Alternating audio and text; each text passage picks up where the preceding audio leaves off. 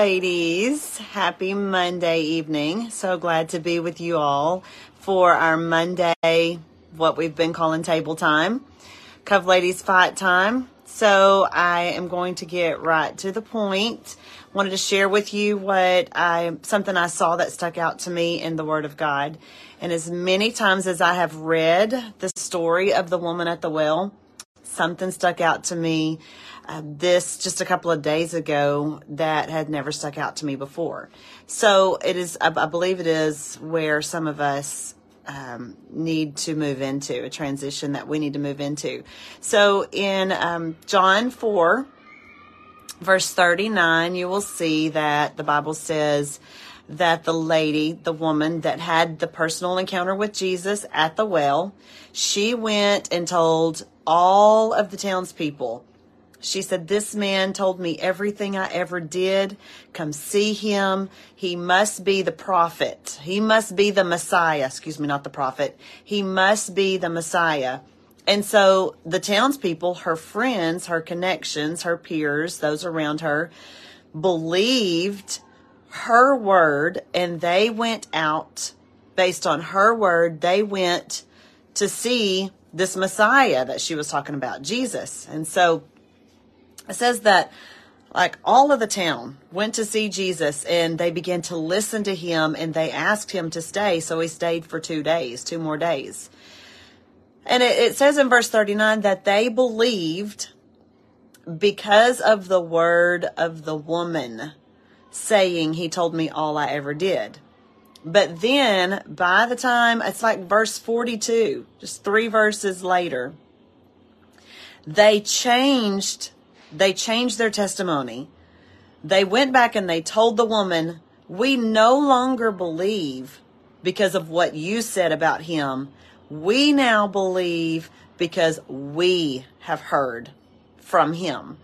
And th- that stuck out to me because maybe, uh, yes, it is great. We have to witness. We have to share the word of God. And I, I have a story that means so much to me and I love to share it. But you can only hang on so long by my testimony. There comes a time where you have to transition from Pastor Bri said, or Pastor Bri motivates me, or my best friend said, or, or my best friend motivates me, or, or I heard a sermon and it really ministered to me. That will sustain you for a short time, but there comes a time when you have to transition from I'm believing in him because of what he did for my friend. I'm believing in Jesus because of what he did for my mom. I'm believing in Jesus because of what I've heard that he can do. I'm believing in Jesus because of my church. Um, is experiencing miracles. There has to come a time where you transition from believing in him because of what somebody else said to believing in him because you have heard his voice yourself.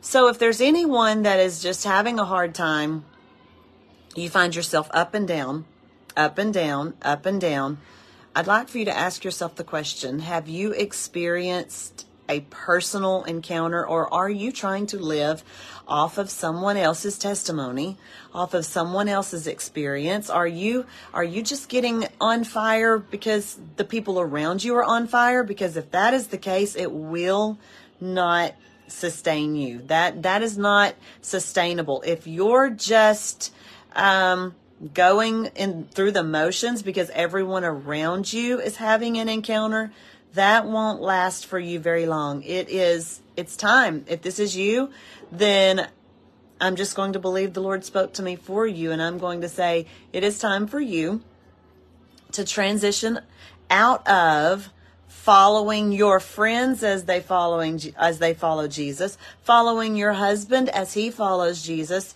following your church um, congregation, church family as they follow Jesus. It's time to transition out of that posture into the posture of I'm no longer believing in him because of what you said. I am now believing in him because of what I have heard. And that is what the people in Samaria said. Yes, they started by believing the woman at the well, but there came a time when they heard the teachings and the voice of Jesus for themselves and it, they drank the living water themselves. I can drink of the Lord's living water every day, but that is not going to fill you up. That will not keep you from being dehydrated. And so if you are living based on somebody else's experience with God and encounter, it's like you sitting next to me drinking my favorite drink in the afternoon that I love to drink. And it's like me drinking this mango um, drink.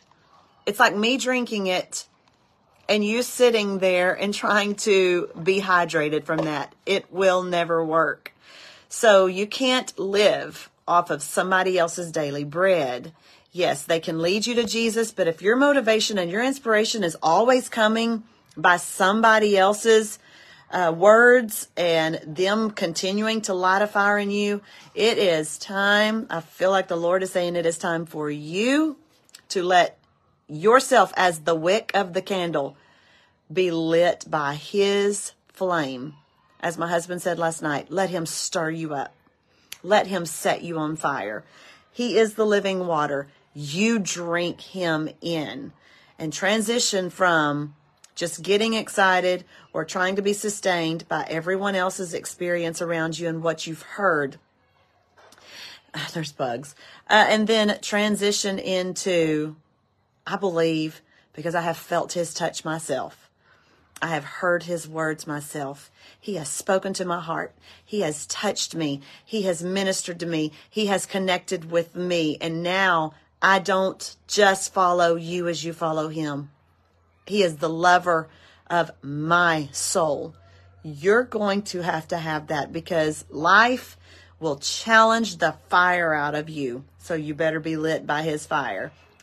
Life will challenge the socks off of you. So you better be dressed by him. I'm just telling you, there comes a time where we have to have a personal connection, a personal encounter where we hear his voice you get in His Word every day. Don't just depend on somebody else to preach it to you. You find a way to get inspired and motivated in the presence of God and don't always depend on somebody else to inspire and motivate you. All right, let me pray. Thank you, Lord, for your word.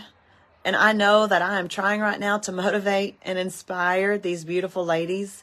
And God, I ask that you would take this this um, this little podcast right here or this broadcast, and you would take the words and then you plant them in the hearts of every lady that is listening. God, we all need an encounter with you. We've got to have an encounter with you. Give every single one of us a divine, personal, life changing encounter with you. In Jesus' name, amen. I'll end with this. The Bible does talk about, and in fact, Jesus is the one that does it he talks about um, when we all stand before him in the judgment.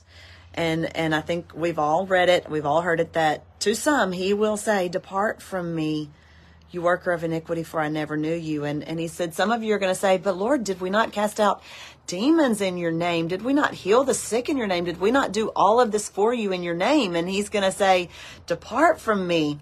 I never knew you. And that never made sense to me. I didn't know how that would work. But as I was praying just now, this is what came to me. If you are doing all of that based on somebody else's experience and you've not had your personal experience, then he doesn't know you. You don't have a personal connection with him. You're just being lit by somebody else's flame and you're just following somebody else's testimony.